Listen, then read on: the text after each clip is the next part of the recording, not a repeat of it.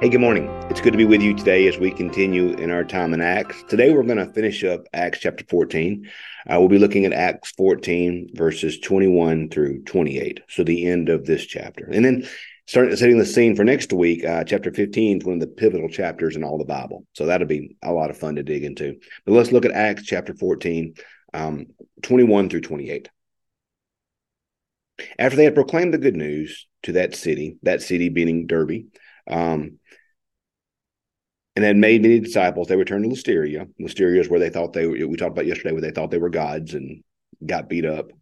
Um, and then on to Iconium. So they're going backwards. Iconium, um, and then Antioch.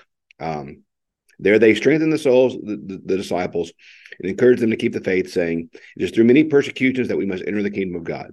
And after they had appointed elders for them in the in each church, with prayer and fasting, they entrusted them to the Lord in whom they had come to believe.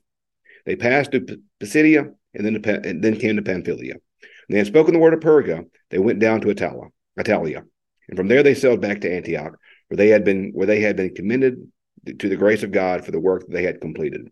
When they had arrived, they called the church together and related all that God had done for them and how he had opened the door of faith for the Gentiles. They stayed there with the disciples for some times.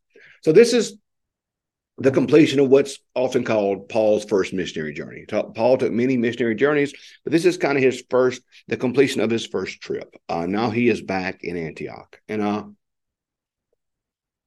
if you remember, it was in the beginning of chapter um, 13 where they were commissioned uh, by in Antioch uh, to go out to do mission work. So they, they go from Antioch, uh, they leave there to Cyprus, Antioch of Pisidia.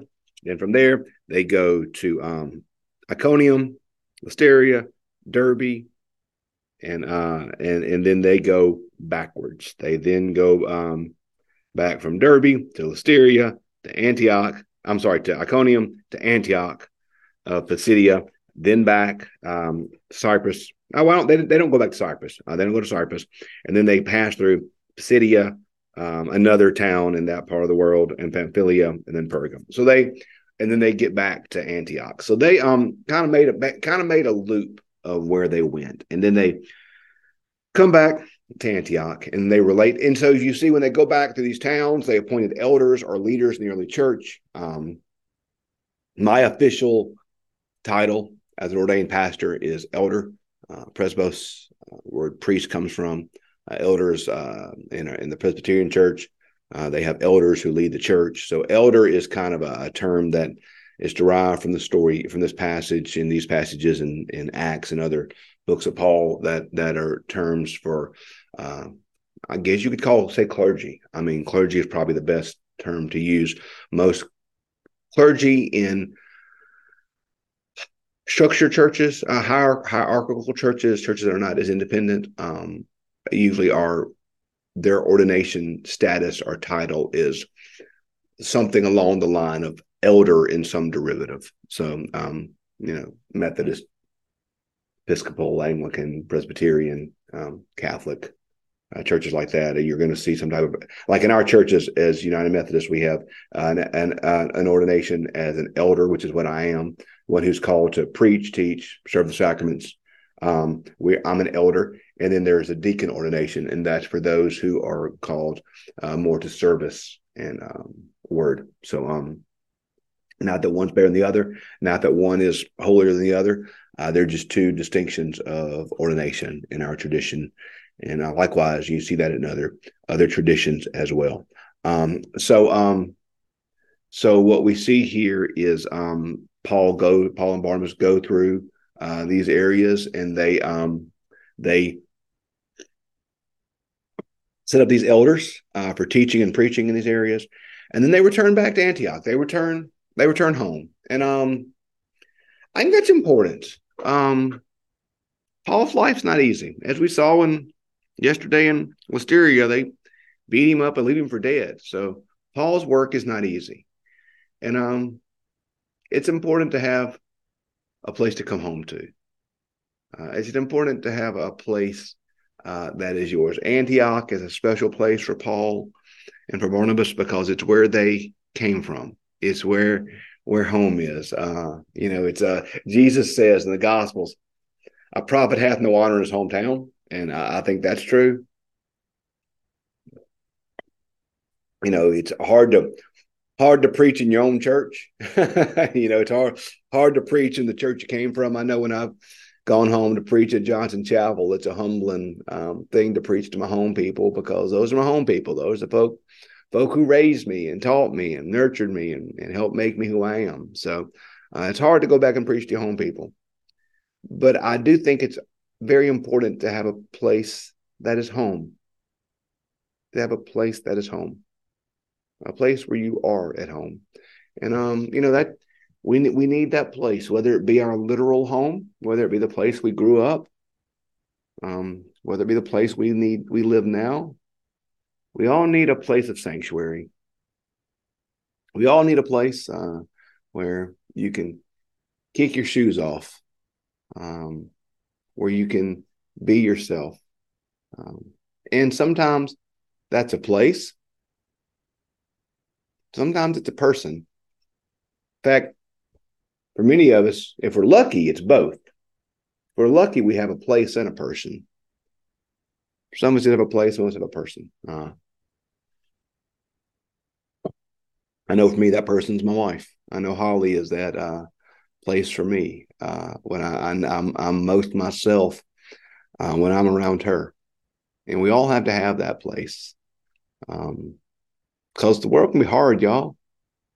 And frankly, what I've always wanted for the churches I've served is for these churches to be that place, whether it was in the Delta or outside of Philadelphia or Ripley or Petal or here in Madison. Um, there needs to be, I always put it like this there needs to be at least one place in your life that doesn't kick you in the face. That place needs to be church. Uh, we need at least one place in our life that doesn't kick you in the throat or kick you in the face. Um, and what's ideal about that is it can be a people or a person, a group of believers, and it can be a place. That's the beauty of church is that it can be both. Um, so Paul and Barnabas finish their work, and uh, they come home.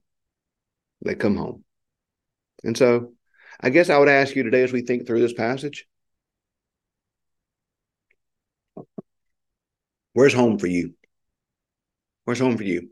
It could be your literal home you grew up, could be your old home place, could be where you live now, could be a person, could be a could be a place. Treasure those places, y'all. Enjoy your time there and be intentional about going there. Paul and Barnabas could have gone anywhere. They could they could have they could have gone anywhere. They could have kept going. They could have gone anywhere in the world. But they went home. And they stayed there for a while. It said it stayed there for some time with the disciples. Attend to your soul. Stay with your people for a season. Rest for a season. Go home for a season whether it be literal or figurative. You know, find that place of sanctuary, place of comfort, that place of safety. Find that place and uh, treasure it and live there.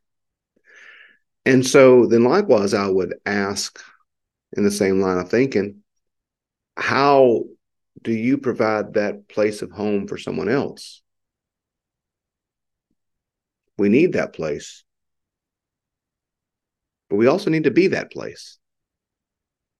How do you provide a place of home for your spouse or your loved ones? How do you provide it for your children, your grandchildren? Are you showing that